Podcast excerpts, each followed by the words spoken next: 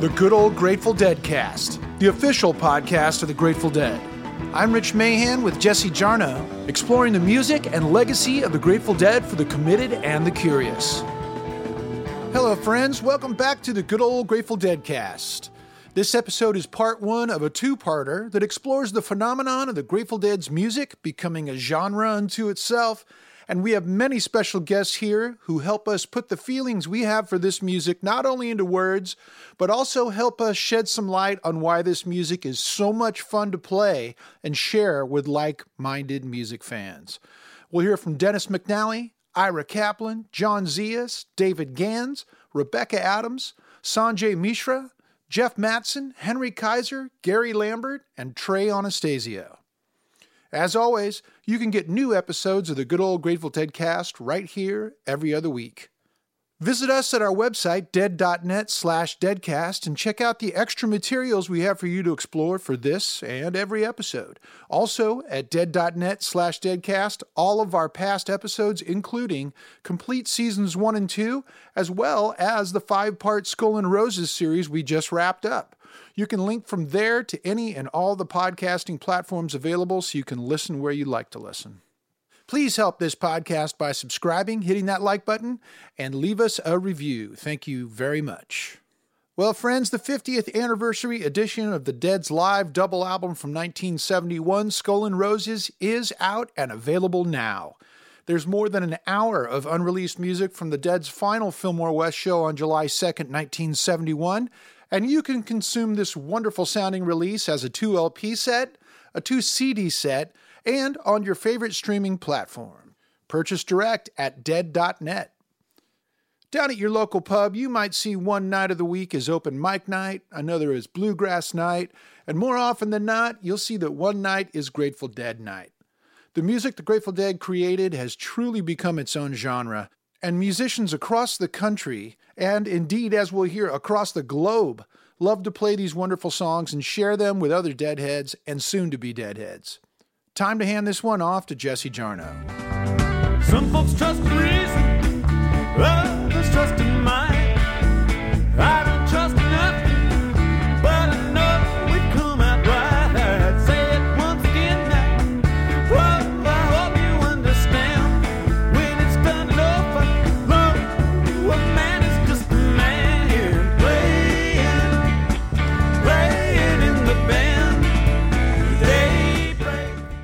Over the last half century, the Grateful Dead have become something more than a band. When there's live music to be found, find the nearest brewpub with live music. Probably, their weekly schedule will have a singer songwriter night, an Irish night, maybe blues night, 80s DJs on the weekends, maybe Sunday bluegrass, and somewhere in there, a Grateful Dead night. If not, check GratefulDeadTributeBands.com, listing nearly 600 acts across the country. And those are just the ones with names and organized enough existences to qualify as bands. It says nothing of people who just play Grateful Dead songs because it's fun, artists who do occasional Dead tunes along with their own material, or musicians who have just internalized the Dead's approach and make music that doesn't involve playing Dead songs at all. Since the 90s, artists have framed the Dead songbook through jazz, reggae, bluegrass, children's music, dance music, hip hop, and more. And musicians with backgrounds in playing Dead music have gone on to find their voices in many far flung styles. This is the Warlocks of Tokyo.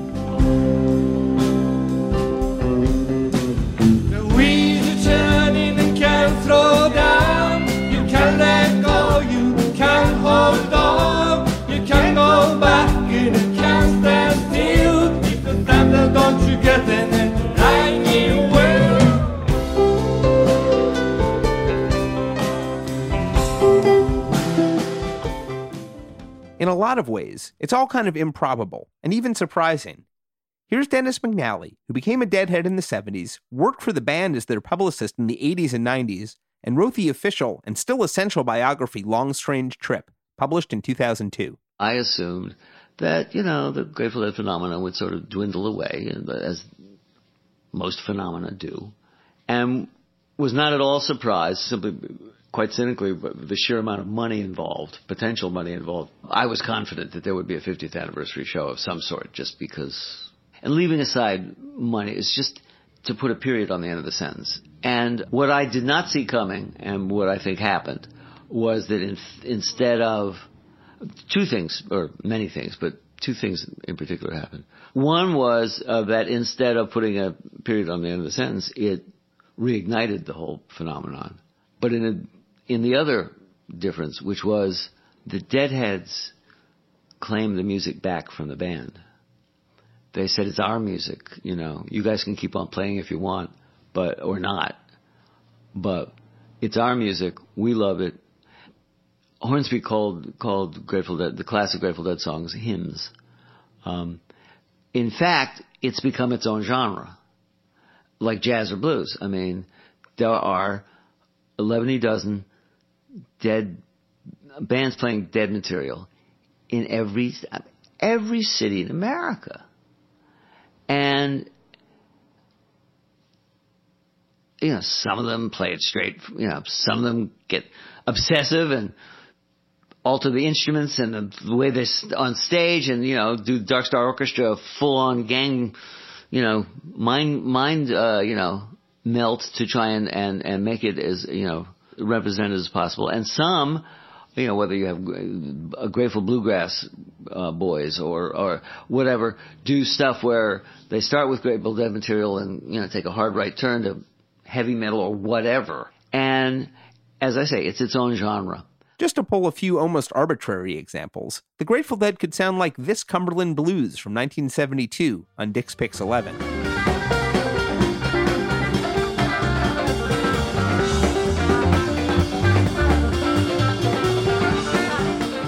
Or they could sound like this jam with Branford Marsalis from 1990, released as Apollo at the Ritz on Infrared Roses in 1991.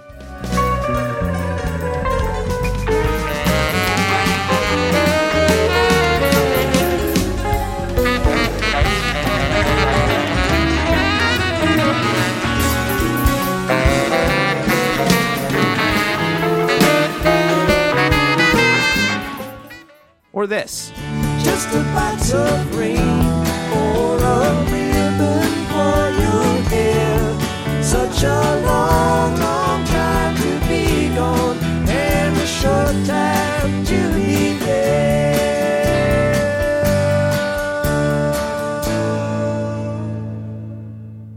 best not to quibble about if the Dead created a literal genre, but without even touching on the band's lyrics, they almost certainly constitute a school of music that encompasses a particular attitude towards improvisation and song form, a bag of favorite scales and modes and rhythmic feels, and now encompasses multiple generations of musicians, some of whom have graduated onto music pretty different from the Grateful Dead.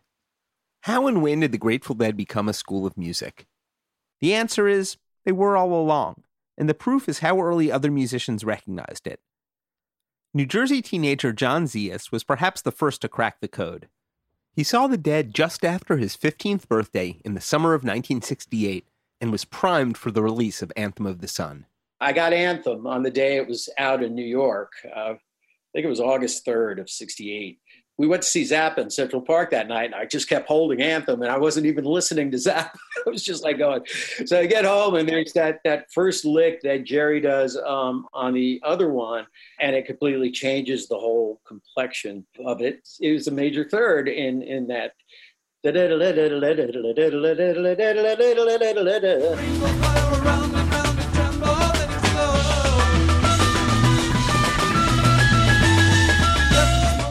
That.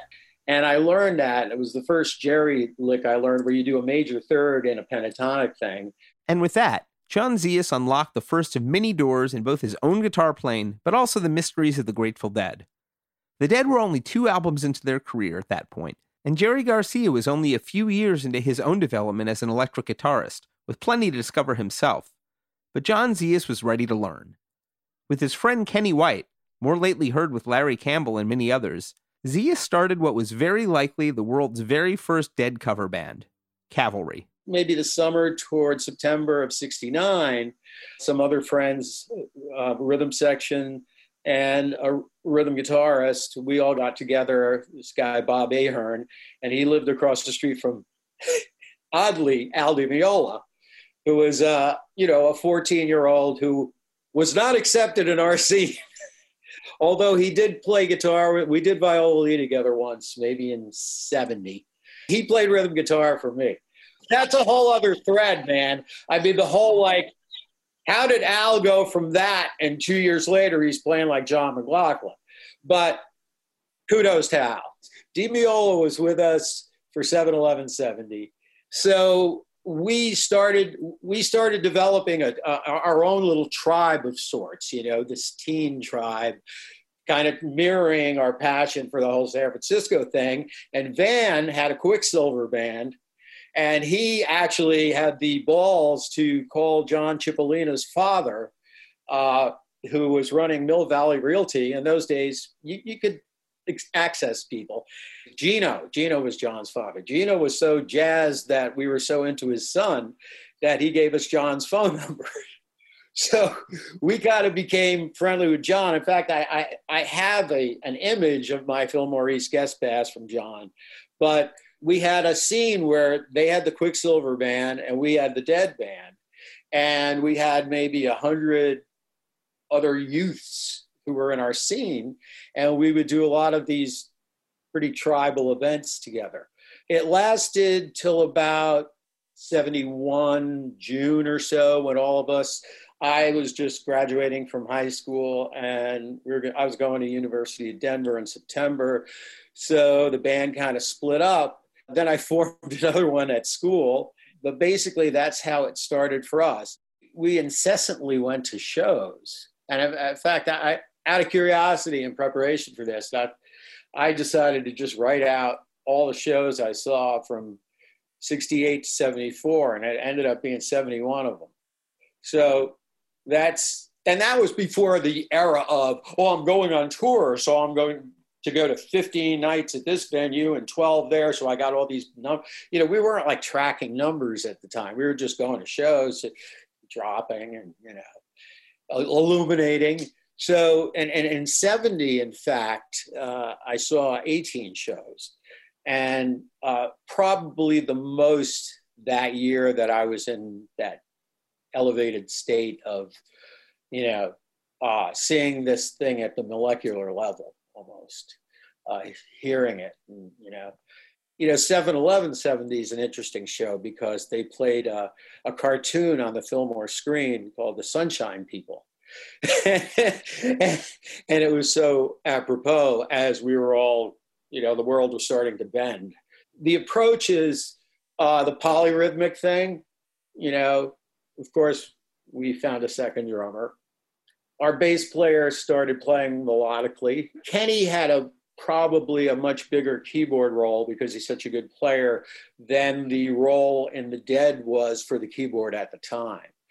Uh, he was the other lead instrument. So in that sense, we weren't, you know, like doing it exactly like they did, but we were so inspired by the the whole elevation process that we got pretty good at it. The interactivity thing, you know, and and and uh, it's a cliche now, but I mean, at that time for rock musicians, it was non-existent. It was a jazz thing.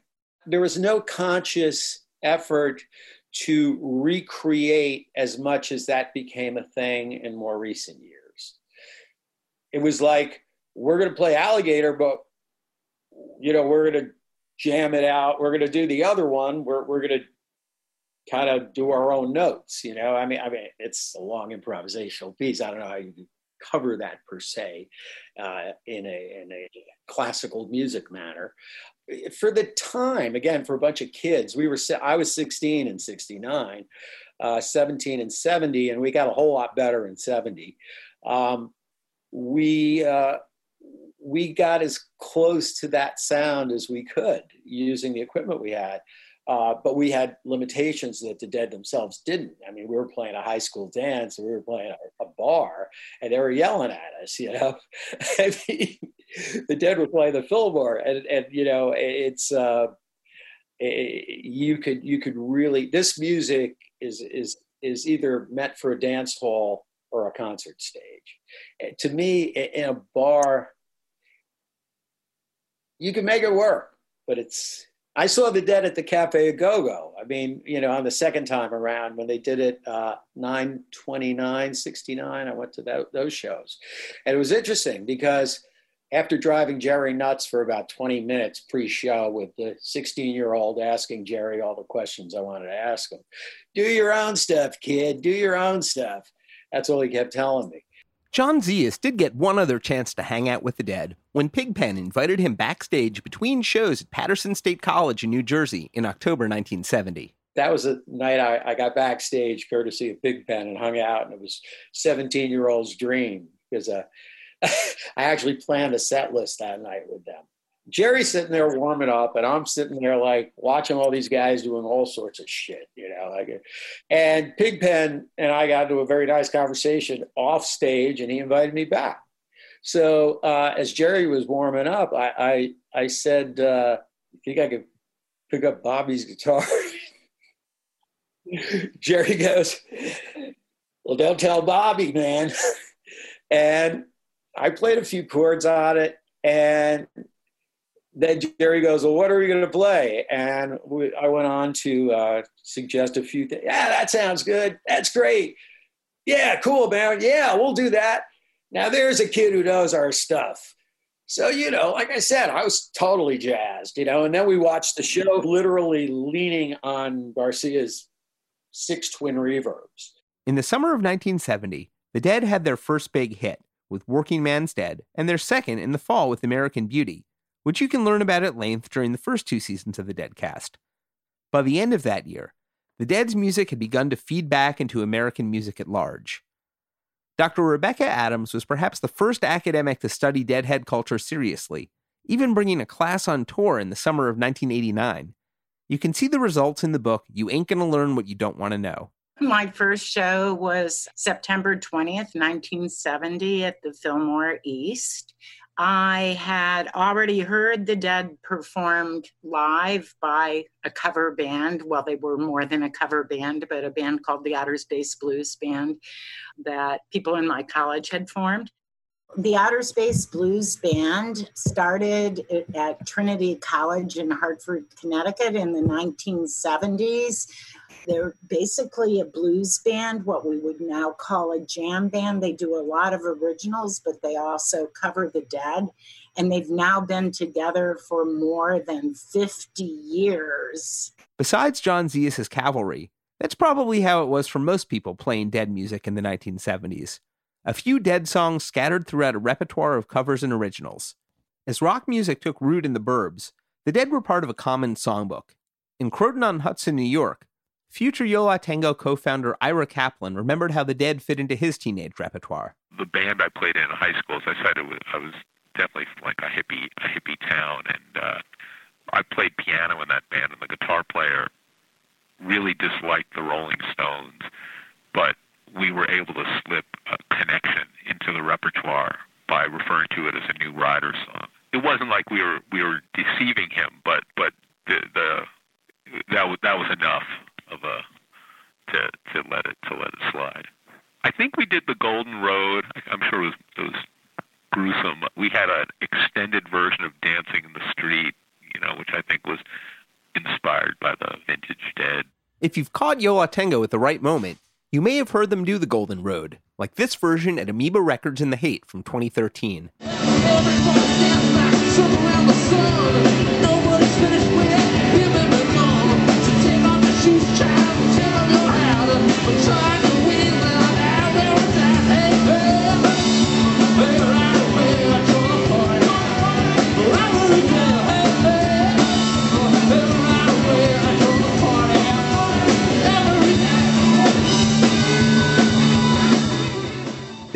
Like any other band at first, providing songs and arrangements that others could play. Of course, they continued to play covers themselves. The very earliest recorded Dead cover is actually by a British band, the Montanas, from Wolverhampton, released as a single by Ariola Records in the UK only in 1971.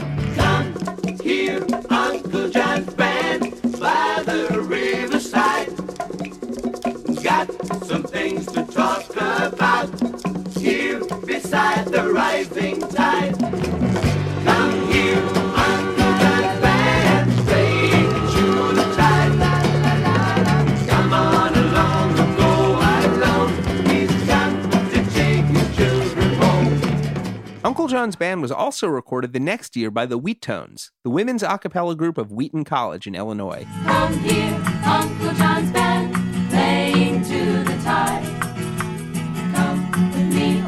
alone. He's come to take his children home. Da da da da.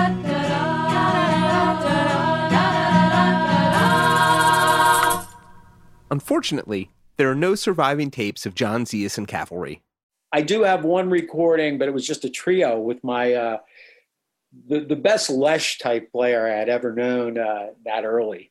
Uh, this guy Tom Dvorak, who uh, unfortunately passed, but it's me, him, and a drummer doing our version of a Pharoah Sanders piece into a Grateful Dead psychedelic sort of, you know, with him him going between Lesh and Cassidy stylistically.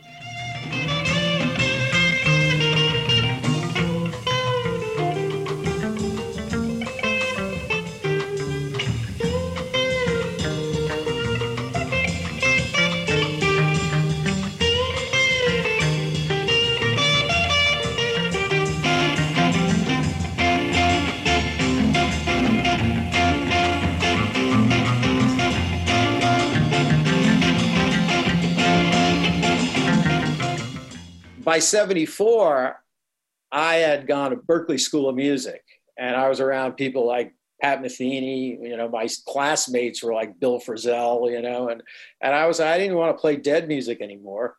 The dead were sort of changing in a way that mind melting was less of a priority and the shows became a little more streamlined. And I'm not saying that they didn't have moments of incredible creativity throughout their 30 years. But for me, I got into this whole jazz, ethereal jazz, ECM records thing. But John Zias wasn't entirely done with the dead. I'm playing at this bar with these friends of mine that had a new Riders cover band called Great Northern. This is December 73. And they decided to do a dead thing because I was there and they asked me to come up, right? So we start doing Alligator. And all of a sudden, I'm seeing this cat got a really long hair, tall, skinny guy, and he's going, Alligator come around my door. And he starts pointing at me. And I said, Who's that asshole? And then the, the guitarist of that band goes, That's Elliot. And that's where I met Elliot. And of course, a few years later, uh, Elliot became a rock star. Elliot Easton, the Cars, we did dead gigs together in 74 at colleges and he was a, a really good primal Dead era Jerry. First of all, Elliot, Elliot, what people don't know, they know those perfect solos in the Cars tunes. Okay, they don't know that Elliot is one of the best Hendrix guys who ever lived. I mean, I'm talking when he was 20, man. He's my age. You know, he he he was really good. We used to do Love Light and just trade, trade, trade. And he had that swing feel that Jerry had in that era and just bouncing all over the place. And you know, he was uh, he was really, really into uh, the dead. He sort of fell out of it, and uh, then being a lot smarter than me, uh, he realized that there was no future in what I was pursuing, which was you know ethereal jazz. Uh, but there was a future in the new wave movement.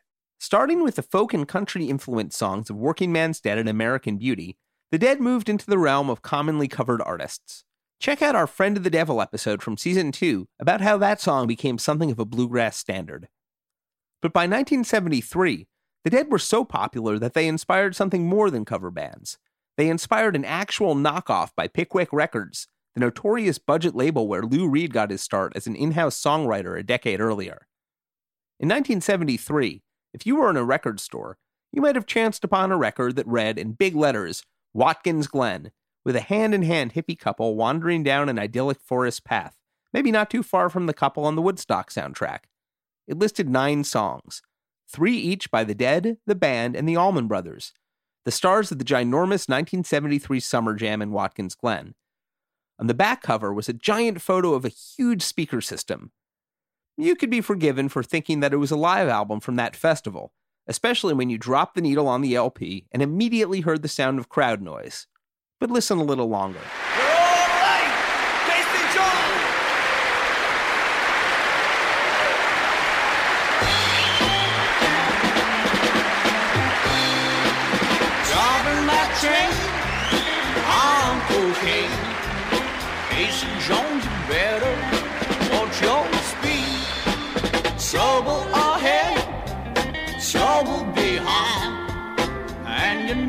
That notion just draws my mind.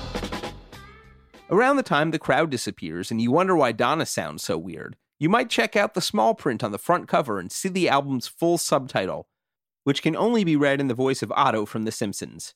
King's Road plays the heavy sounds of the Watkins Glen concert. They didn't even learn the cool ending to Uncle John's band.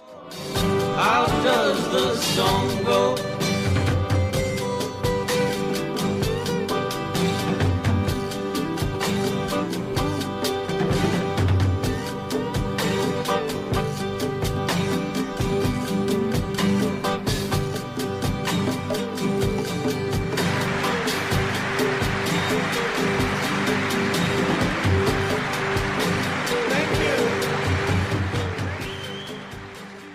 Dead were an influence throughout the music industry. Knockoff novelty LPs, singer songwriters, jammers, not to mention an influence on the industry itself, helping to develop various sound technologies as well as direct marketing. Even as John Zias's classmates may have looked down their noses at the Dead, the Dead were becoming a kind of school of music on their own. David Gans was already a songwriter and musician when he became a Deadhead in 1972. I moved to Berkeley in 74, and a schoolmate of mine who was just dropping out of Cal and heading back to San Jose, he said, Look up my friends on Etna Street. They play Grateful Dead music. So I went over to this apartment where these guys were hanging, and they indeed had guitars, and they were indeed playing Grateful Dead music, and we started playing together. And I wound up being in bands with those guys off and on for about 30 years after that. So the Grateful Dead worked their way into my musical consciousness pretty quickly and revolutionized it in a lot of ways.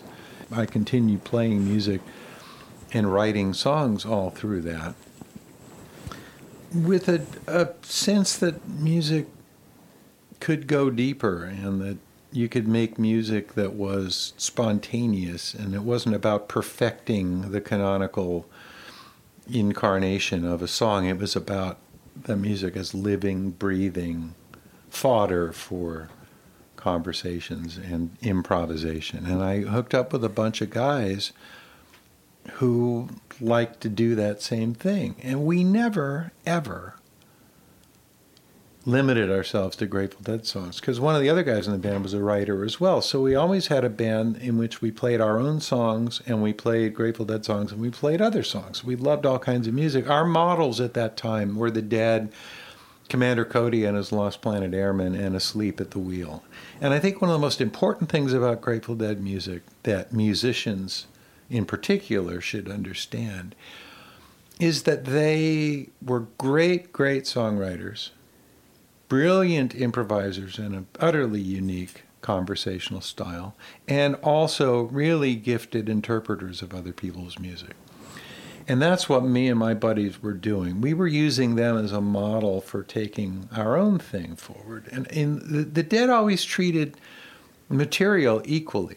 We understood from them that this is an ongoing live event, not uh, a a shrine to anything. I've often referred to it as spontaneous midair architecture because everybody is drawing lines, and if you're standing at a distance from it, you're seeing the shape of something that is the hmm. greater than the sum of the lines that are being drawn by the individuals and you know their styles you know you get to know who's saying what but it's a very democratic style of music making. Everybody has the power to dominate the rap, and this is key the good grace not to.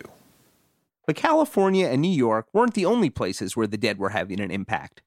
Several oceans away, on the other side of the world, guitarist Sanjay Mishra was a teenager in Calcutta in the mid 1970s. No Western records made it officially into India, other than the Beatles. The Beatles were on a label because of the colonialism past, I suppose.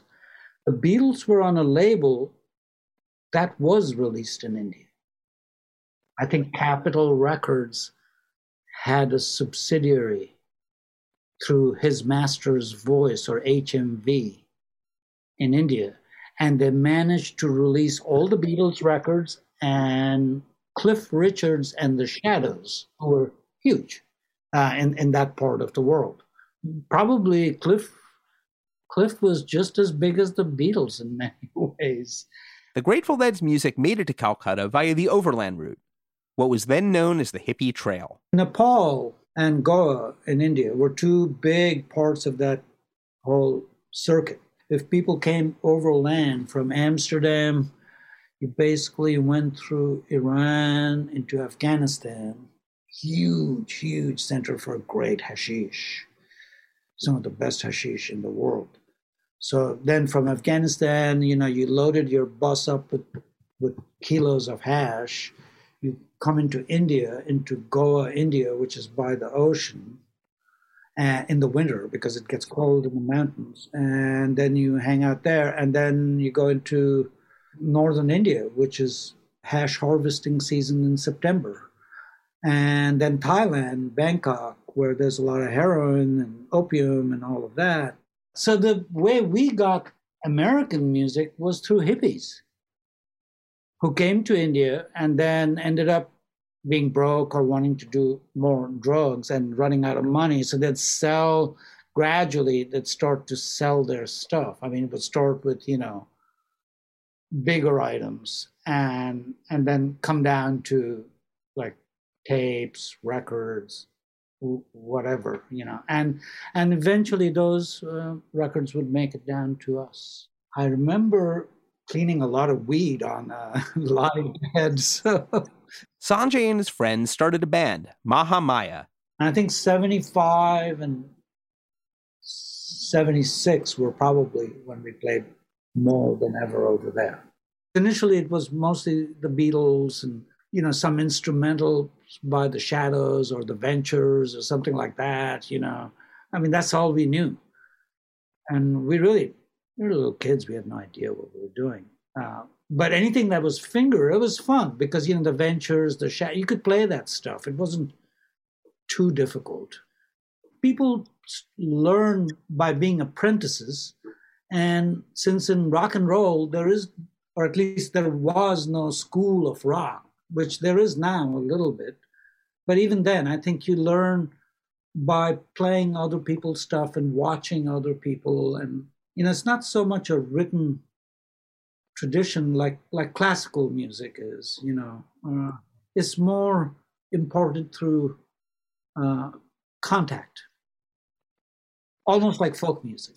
But then they found the dead. I just remember Europe 72 very clearly because that was. Uh, on the playlist uh, in rotation, so to speak, all the time for, for a long time. China Cat Sunflower was among the songs they picked to learn. One of the hardest things was figuring out the lyrics because the accent was so different. We had some really funny, what we thought they were singing and what I later found out they were singing.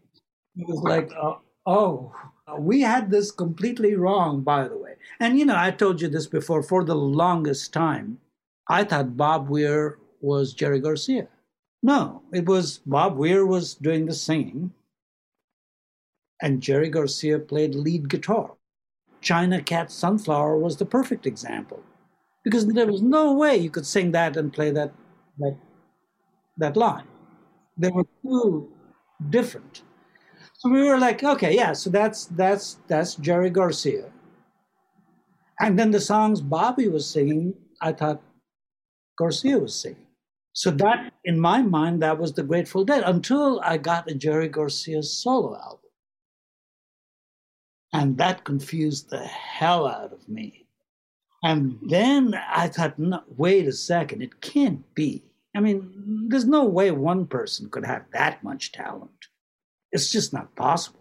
It was possible. Though the lead line on China Cat was played by Bob Weir, it was written by Jerry Garcia, which is why it kind of sounds like him.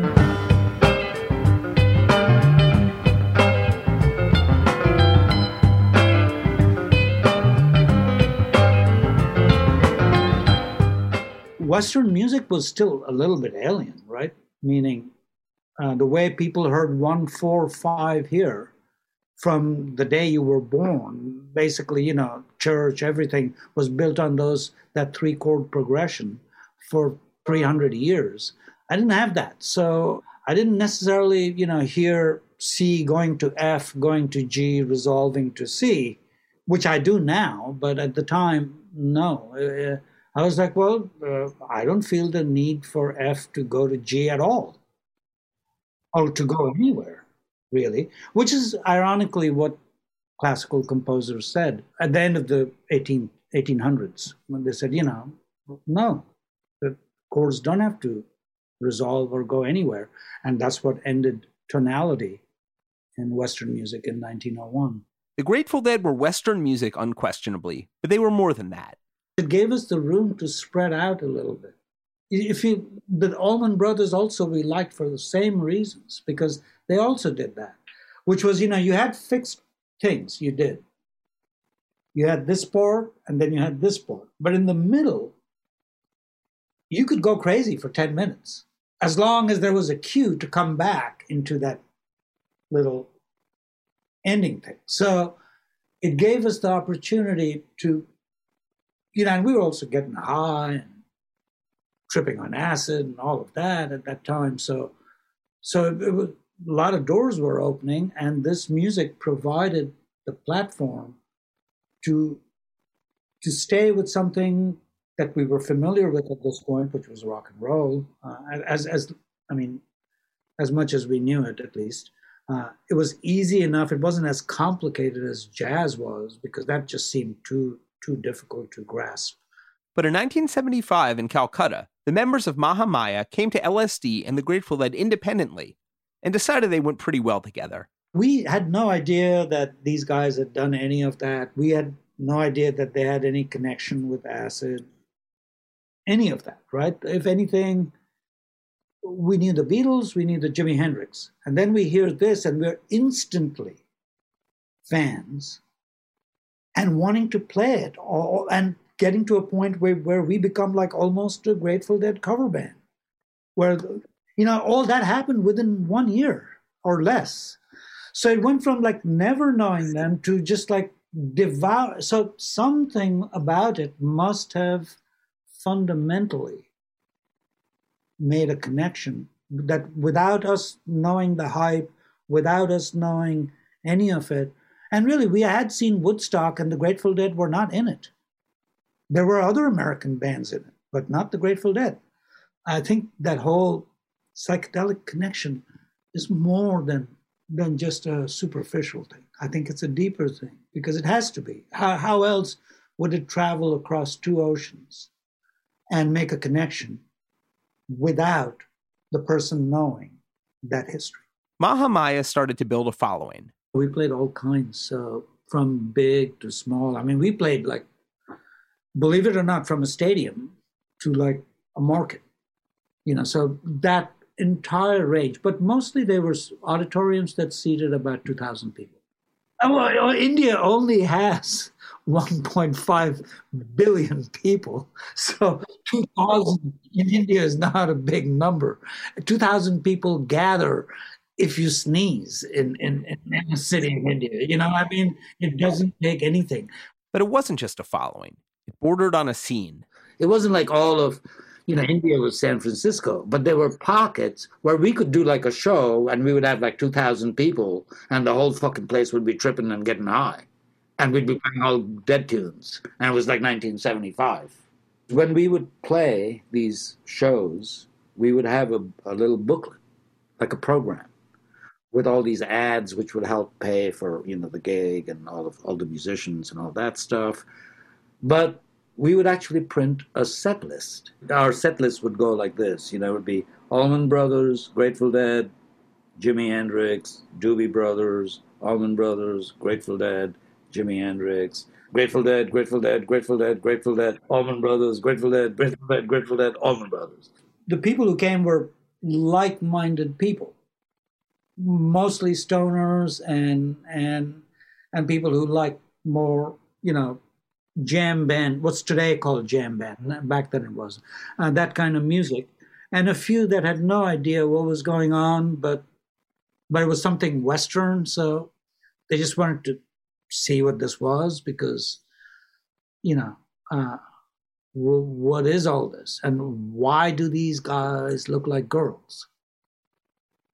And then they got a certain section got very upset by all this, and uh, literally attacked us for uh, spreading what they called Yankee culture, American culture, meaning you know you're. I was accused of being a CIA spy because you know here you are playing uh, music of a of a country that many of them don't like because they're all like want to be communists.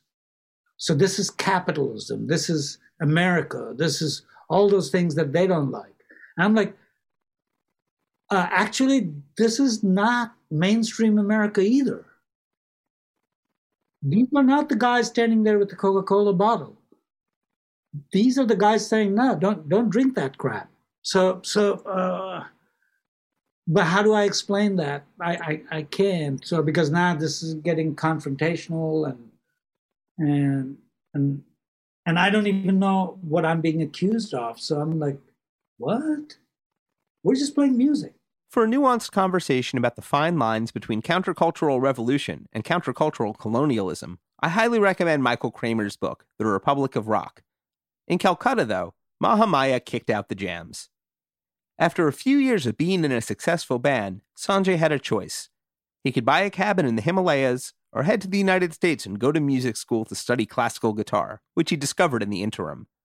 He was accepted into the Peabody Institute at the Johns Hopkins University in Maryland and headed across the world, with the intent to eventually return to his old band. But years turned into decades. Like John Zias, Sanjay pushed forward.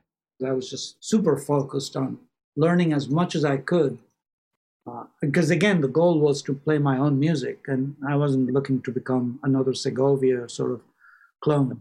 After graduating from Peabody and a decade of playing with world class musicians, he continued his career as an independent performer and composer, fusing classical guitar with Indian scales and a deep sense of adventure that he picked up somewhere along the way. In the meantime, he got a job at Greenpeace, working as a public information director. You'll never believe what happened next. You really won't. I got a call from the Greenpeace PR people saying, you know, there's some corporate spy on the way who wants some information. So we're sending him to you. And they explained that it's a corporate spy because the hotel from where the call came, only a corporate spy would stay there, meaning, you know, no Greenpeace person would stay at the Four Seasons. And I see this person walking down, and I'm like, holy shit, it's Jerry Garcia. It's like, that's no corporate spy. You can find a link to the whole story at dead.net slash deadcast. The former guitarist from Mahamaya said nothing about his former life, but did work up the nerve to give Garcia his self released CD. Within a year, by the end of 1994, they were recording together at Front Street in San Rafael. Garcia's last session at the Dead's longtime studio, very likely. The music was released on Sanjay's album Blue Incantation, and some alternate versions of Sanjay Mishra and Jerry Garcia were recently released by Jerry Garcia Music Arts as Front Street Outtakes. Here's a little bit of the beautiful track Nocturne.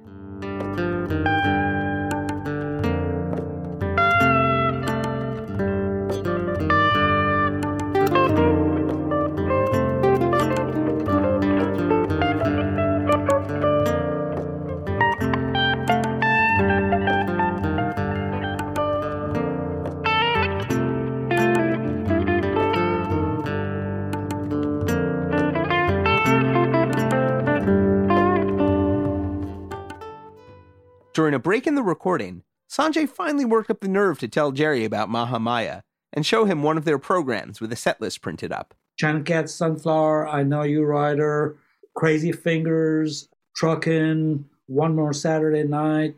So Jerry is looking at this and laughing very hard to a point where he can't speak and cheeks are all red. So I was like, oh, oh my God, I've really embarrassed myself now. I hope he'll still talk to me because this looks so absurd. But not knowing, you know, that he's seen all this times 100 here anyway. But uh, finally, when he recovered his composure, uh, I, he saw the look on my face, and and he could tell that I was mortified. You know, to put it mildly, just stone. You know what I mean? Just like a statue. Just know. I was just like, oh my god, I screwed up. And he's like, no, no, no, no. I'm not laughing at, at this. This is, I'm going to get to this in a second. I'm laughing that you guys had a set list and the Grateful Dead in 30 years could not put together a set list. But you guys did. Sanjay Mishra has continued to release music and in more recent years has sat in with the Dark Star Orchestra and can occasionally be found jamming on Dead covers around the Washington, D.C. area. We've linked to his website, mishra.net, at dead.net slash deadcast. Here's a little bit of some of his recent music from the Great Duets album recorded during lockdown with guitarist Garrett Gleason. This is There I Was.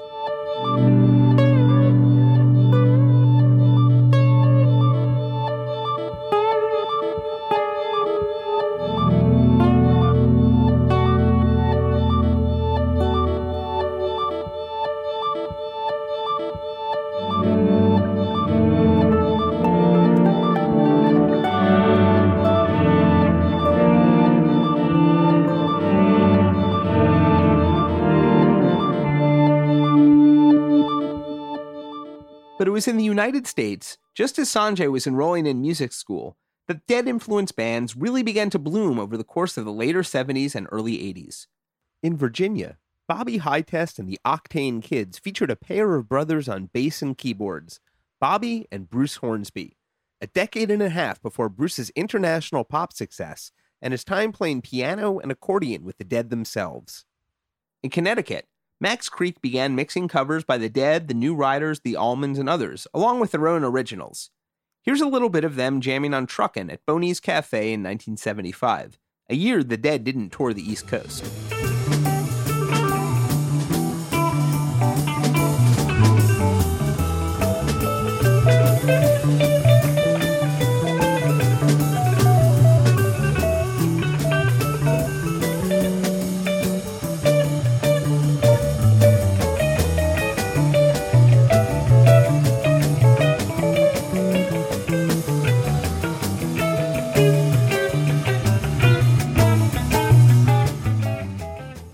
New York, one young musician who went to school with the Dead's music in the deepest way possible was a Long Island teenager named Jeff Mattson, now the lead guitarist in the Dark Star Orchestra. I saw the Dead in in '73, nine eight seventy three is my first show, Nassau Coliseum, and that was really did it for me, as it is for a lot of people when they see the show. But for me specifically, it was, oh, I'm hearing these songs, particularly the ones they played on the live albums, and they're not playing the same notes. You know, they're not. That's when I really grokked how much improvisation was there, and I said, "Oh, this is for me." And I and I at that point I, I really became a hardcore Deadhead. You know, where I kind of pushed away everything else, and just listened to Dead all the time. Maybe the Allman Brothers in the band. You know, not Dylan. You know, but um, it took me years to come back to a lot of like the Who and stuff like songs and stuff. As a young guitarist, it took Jeff a few years to really get inside the music. I was dabbling in it and I was kind of getting it, but when I saw the Garcia band the first time, which was in um, 1976 with the Calderon, I had a, a epiphany. Uh, I understood what Jerry was doing. I mean, I couldn't necessarily just do it because I understood it, but I understood, oh, he's not just playing uh, licks or scales. He's addressing each chord. And, so it's playing beautiful melodies because he plays references each chord and and it, and I understood that and it was a powerful moment for me and then uh, and then I worked towards that still still working toward. In the late 70s, Jeff Mattson co founded Volunteers, the band that would morph into the Zen Tricksters in 1988. On Long Island, they found themselves in the middle of an absolutely rabid Grateful Dead scene, perhaps the most intense in the entire country. living in, in Nassau County. I had no idea what it was like in other parts of the country, but there, but I mean, as we know now, it was always a really, it was a hotbed of, uh, uh, Grateful Dead, Deadheads, you know. We played five, six nights a week in Long Island bars and people came to see us. You know, we, I mean, we, it, I mean, in fact, we, I didn't start traveling, um, touring probably till, uh, maybe the early to mid nineties. Was, I made my living playing, uh, in the New York area. You know, uh, you know, it was a steady job. I mean, I've been lucky. I've, that's all I've ever done is play guitar for a living. And, uh, so, uh, I consider myself extremely fortunate. And we had a scene going, um, in the 80s. We, we played us every Saturday night, uh, at this place uh, called the Right Track Inn in Freeport, Long Island. I mean, I think we played there every Saturday night for nine years. And it was a scene, you know, there was a parking lot and there was a parking lot scene. Know, and there, you know, I found out later that there were people who didn't even come into the show. They came for the parking lot scene, you know. So I, I don't know what they did while we were playing, but then uh, the break, everybody came out and they were playing frisbee, drinking beers, and playing, you know, playing dead music and everything. So funny. I mean, everywhere I go in the country, people yell out like "Right in," and I say, "You're old." the thing was with the volunteers and what we in 1988 we became the Zen Tricksters. We always played Grateful Dead, and then we were we had a reputation for that.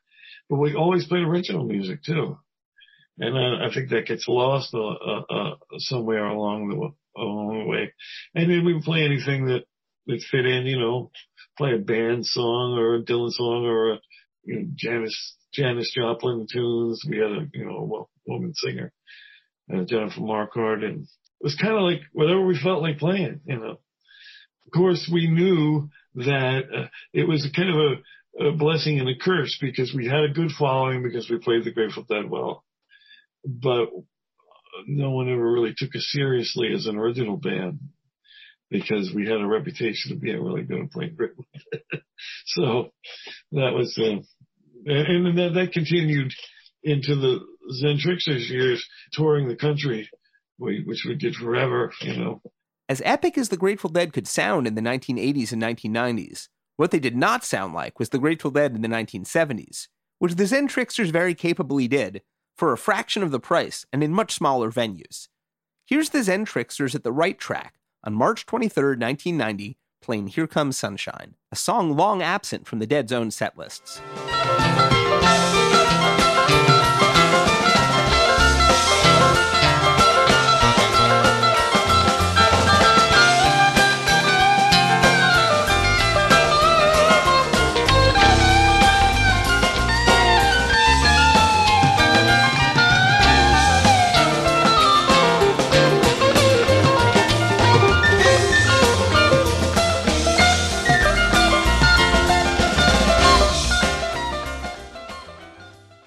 Lots of different musicians found their way to Grateful Dead music.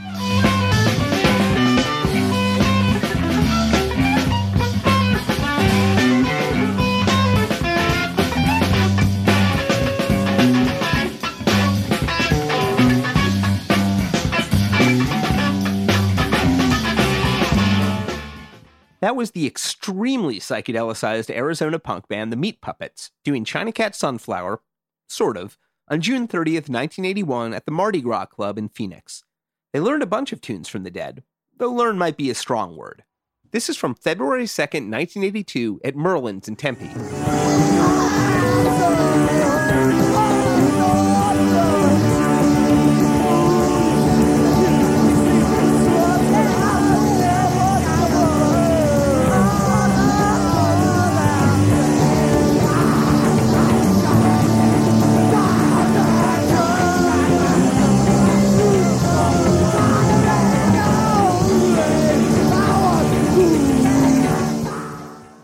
The Meat Puppets label mates on SST Records, though, was the avant garde guitarist Henry Kaiser, who established himself in the late 70s as a musician as dexterous as he was far out. Henry discovered he was far from the only Dead fan making music for SST. I made a record for them, and they kept wanting more records. And I said to Greg Ginn, "Hey, Greg, do you like the Grateful Dead?" He's like, "Sure, I love it." I was like, "Really? You, Mr. Punk guy who owns the label?" Yeah. I said, "Do you mind if I make a record and do Dark Star and Ode to Billy Joe and some stuff?" And he said, "No, that'd be great." Greg Ginn, founder and owner of SST Records, is perhaps the punk era's most notorious deadhead. Founder of the band Black Flag, Ginn was also a rabid dead freak, hitchhiking around California to see shows. Henry Kaiser had found the right label.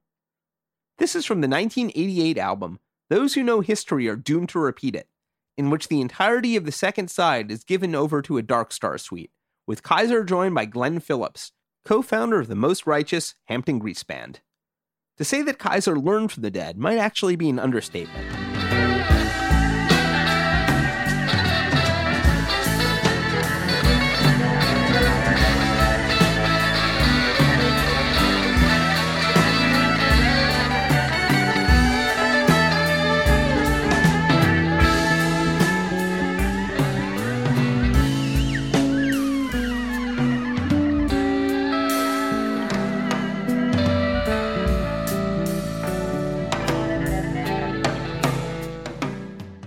I grew up in uh, high school with the Grateful Dead. I was at the Longshoremen's Acid Test. I was at the show at the bowling alley at Lake Tahoe that's uh, on Anthem of the Sun. So those were some of my first experiences of the Grateful Dead.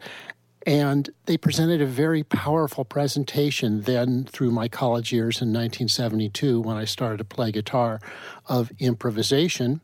And Dark Star was a special thing. It wasn't just a jam that was the same thing every time. It was a door that the dead went through to get to new and surprising places more often than not.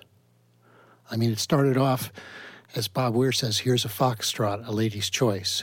You know, it was this little jam thing for dancing. And then it turned into something completely different, had an identity of its own. When I started to play guitar and played for a few years, I never really tried to play like Jerry Garcia or the Grateful Dead, and there weren't many Grateful Dead cover bands, or nobody played that material much. Nobody played Dark Star that I knew of. That was um, in December of 1987 when I recorded Dark Star. And the Grateful Dead weren't playing it, and not many other people were. You know, an, an interesting footnote to that is something that gave me the idea is when I was in college, before I played guitar, I was reading a science fiction magazine, Amazing Stories. It was edited by Ted White, and there was a story that was set in a moon base. They have a scene in the written story in the magazine in a bar, and they mention there's a band playing Dark Star. So I think that's one of the first times somebody thinking about that. And that stuck with me too. I mean, I would have come to it on my own, but that was an extra kick in the butt you know, years before. I came up empty handed when trying to find Dark Star reference in an issue of Amazing Stories, but I count Henry as an eminently reliable witness. If anybody can figure it out, please get in touch in the comments at dead.net slash deadcast. And again, you know, I feel like Dark Star is this external entity that reaches out and plays through people in a different way than the other one, in a different way than playing in the band. It's this funny, magical thing of its own, like a Love Supreme, um, and like a few other things, but not many other things.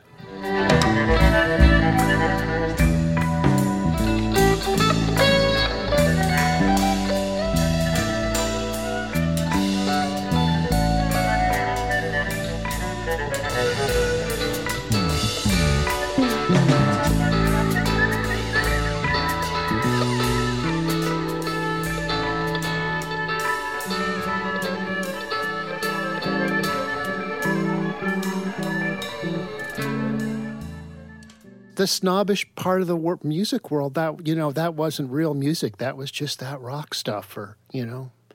It wasn't a, a hippie prejudice thing. It was in a lot of part that parts of the world people had not noticed that that was real creative exploratory interesting music and, and people still hadn't noticed what an amazing writer robert hunter was etc you know? Weird the Grateful Dead were a model of cooperation of different personalities, which is what people have to do together. And the great and Garcia was a model of being eclectic and uh, having an eloquent voice and playing on stage beyond what he already knows. He wasn't a guy who got up on stage and played what he practiced, like, say, Al Di Meola does, to pick on Al Di Meola again. You know, he'd go up there and play things he never played before, which jazz guys did, all kinds of guys did, but and a lot of San Francisco bands did. But Garcia, you know, went more places, had more knowledge, was really special.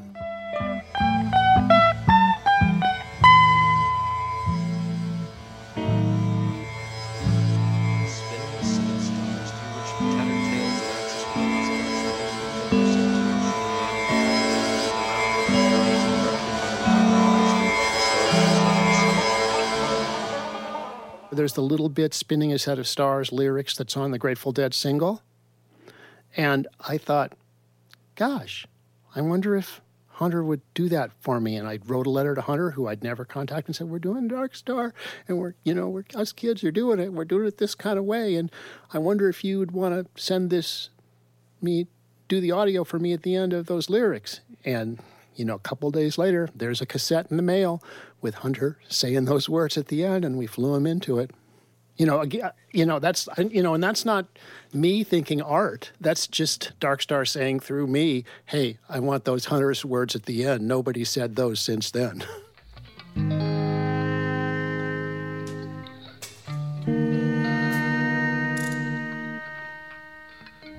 Spinning a set of stars through which the tattered tails of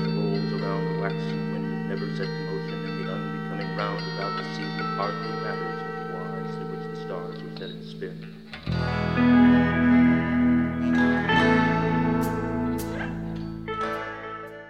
spinning a set, the stars through which the tattered tails of Axis roll about the waxen wind of never, set to motion in the unbecoming round, about the reason hardly matters, nor wise through which the stars were set in spin. You know, nobody, nobody, nobody says it's like a, it's like a magic spell that nobody says out loud anymore. Yeah, it's like a magic spell at the end of Dark Star. Dark Star and Dead music have continued to be a part of Henry's considerable vocabulary in the more than 30 years since then. He's performed and recorded with Bob Weir, worked with other Dead songs, and other Dead related musicians. In fact, the regular bassist for a time in the 90s was none other than our pal Gary Lambert. Our ethos was kind of different. Most Dead cover bands of the time were, you know, I don't say this as a pejorative, pretty reverent to the music. And Henry and the rest of us were anything but, you know, and and we thought that was true to the Grateful Dead in a way, you know, not taking a reverent approach to it, just as they did take a, a reverent approach to the genres that inspired them. So part of our mission was to play songs that the Grateful Dead had orphaned, had left behind, that had not been in the repertoire for years. That wasn't universally true, but you know, this was in a period where they hadn't done Alligator in years, and they hadn't done The Eleven in years, and they hadn't even done St. Stephen in years. And we chose to do songs like that, Cream Puff War, the old punkish arrangement of Cold Rain and Snow. We all brought our own eccentricities and frame of reference to the music. But if the Dead could be an incredible launching point, they could also be a complicating factor for young musicians who both enjoyed playing the Dead's music, but were also serious about finding their own identities. Here's what the band Phish sounded like at their very first show in 1983, featuring lead guitarist Trey Anastasio, still a teenager, playing the Harris Millis Cafeteria at the University of Vermont.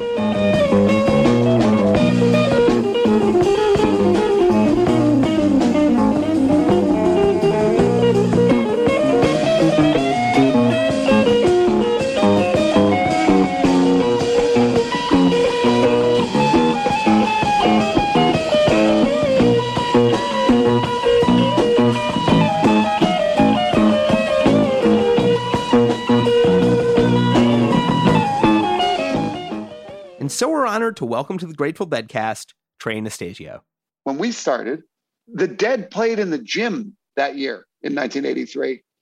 And they played right, which is 10 feet from where our first shows. It was, you know, the Harris Millis is, you could hit, I could jump out and touch the door of Patrick Gym where the Dead played in 1983, months before our, our shows. And we were 18 and the Dead played in the gym.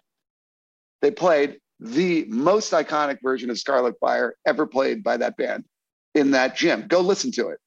I like the one from the audience better than the soundboard.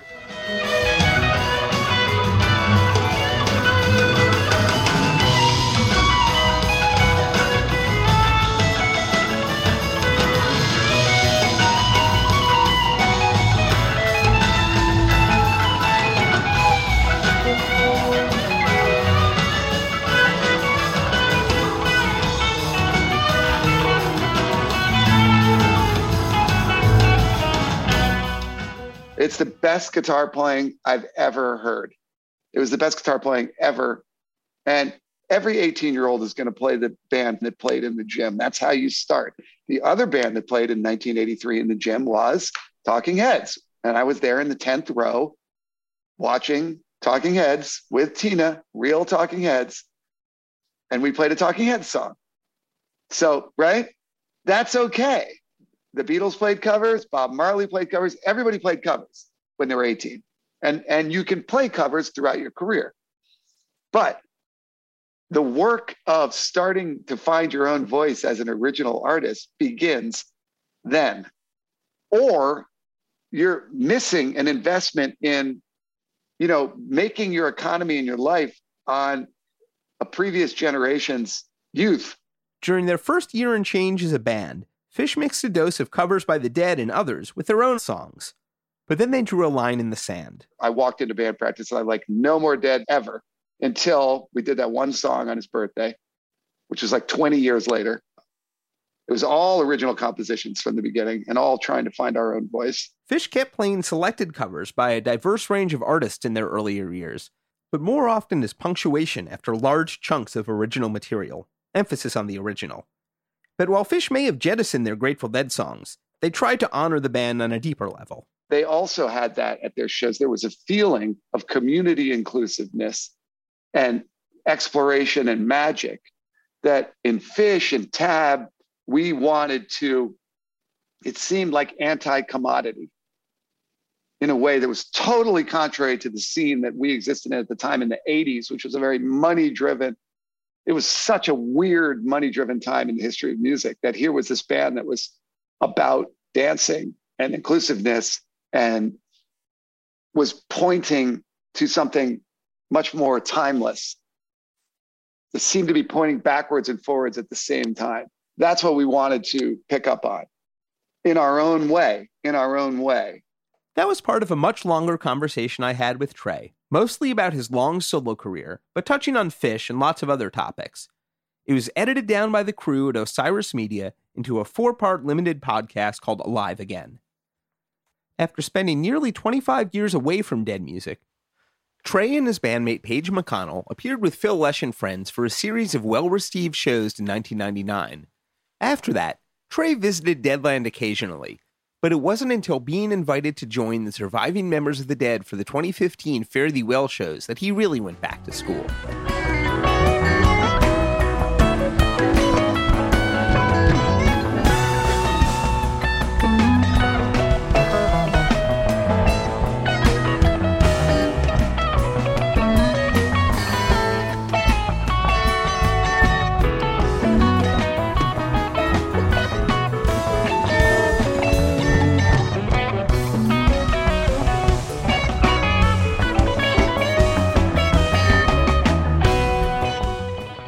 Trey certainly wasn't the first musician to try to put the dead behind him, nor the last.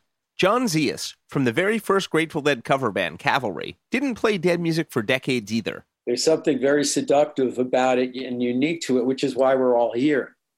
I mean, which is why it's so pan generational. I mean, I'm 67 and I often play for people that are 19. And, you know, I could relate to a good amount of those folks, you know, in terms of what they're looking for. And, you know, it's it's it's it's a pretty uh, incredible journey here. Uh, I, I, really regret my mother throwing out all my Fillmore East ticket stubs and programs in 1976 when she came to Florida. But because, uh, like I said, none of none of none of us realized, you know, that this stuff would have um, such a legacy. If Jerry had just been a Bakersfield guitar freak. He might have been a very good Bakersfield style guitarist, but the fact that he also let Django Reinhardt into his ears and John Coltrane into his ears and all those influences is what what formed him. And if you're just coming from a single source of inspiration, you know, if you see bands where this guy is the Jerry, and you know he's he's just he's playing the Jerry parts really faithfully, or the modes or whatever, it's it's inhibiting. Now that can be very satisfying in itself. And I've always said Grateful Dead music has been around long enough to be a tradition unto itself. And every musical tradition can be really closely adhered to it's really satisfying to hear a band play New Orleans style jazz of the 1920s. And, you know, you know that that trumpet player is toiling in the shadow of Louis Armstrong and doing it really faithfully, and it's beautiful. But then you also, at least I also, want to hear Lester Bowie or some somebody who totally innately understands Louis's music, but then goes to an entirely different place with it. If you're looking to grow musically and you have been in the Grateful Dead world for too long, it's all people think you want to talk about or hear about or or express musically.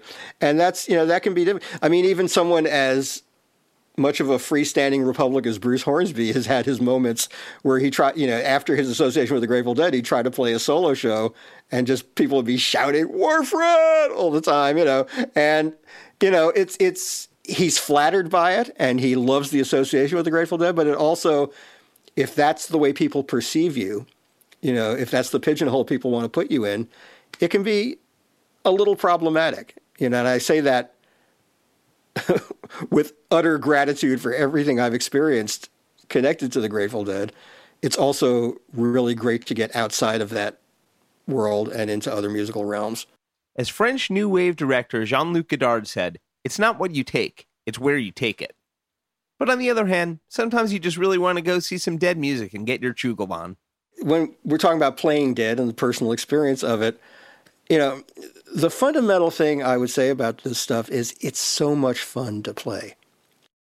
You know, these songs are really fun to play on the most basic level, just as songs, even if you're not going to extrapolate on them wildly, you know, they just have a great feel to them. And then if you are developing an improvisational language, the Grateful Dead always wrote and chose songs to cover that were full of what jazzers would call great blowing changes. they, they just provided an architecture that was naturally lent itself to extrapolation and improvisation. And you can take it anywhere you want, and you can be as faithful with it or as heretical with it as you want. It's a beautiful little field to run around in. It always has been. We'll sign off today with a little bit of a dead cover I adore. In fact, forget that I just told you this is a dead cover. Oh, I know that there is no place you can go to. And I know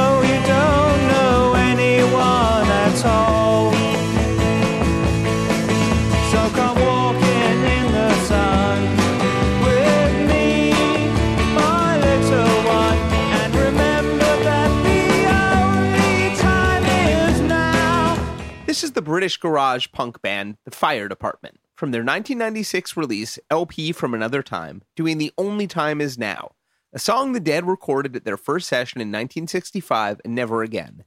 It's not so much a reinvention of the song as it is a sharpening and polishing. When the fire department recorded it, it hadn't yet been officially released, and the tape they learned it from seemingly called the song Walking in the Sun, which is what they labeled it as. The Dead could write catchy songs right from the start. Who knew? Like many of my favorite Dead covers, it makes me discover a whole new Grateful Dead.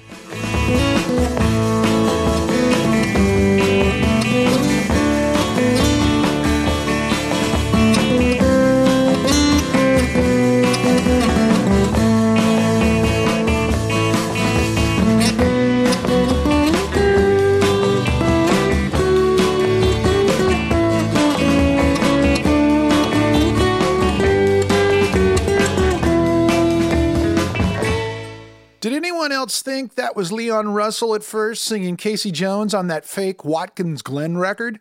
I had to do a quick double take when I heard that.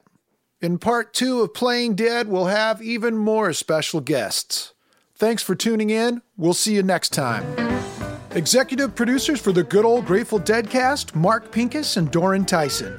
Produced for Rhino Entertainment by Rich Mahan Productions and Jesse Jarnow. Special thanks to David Lemieux. All rights reserved.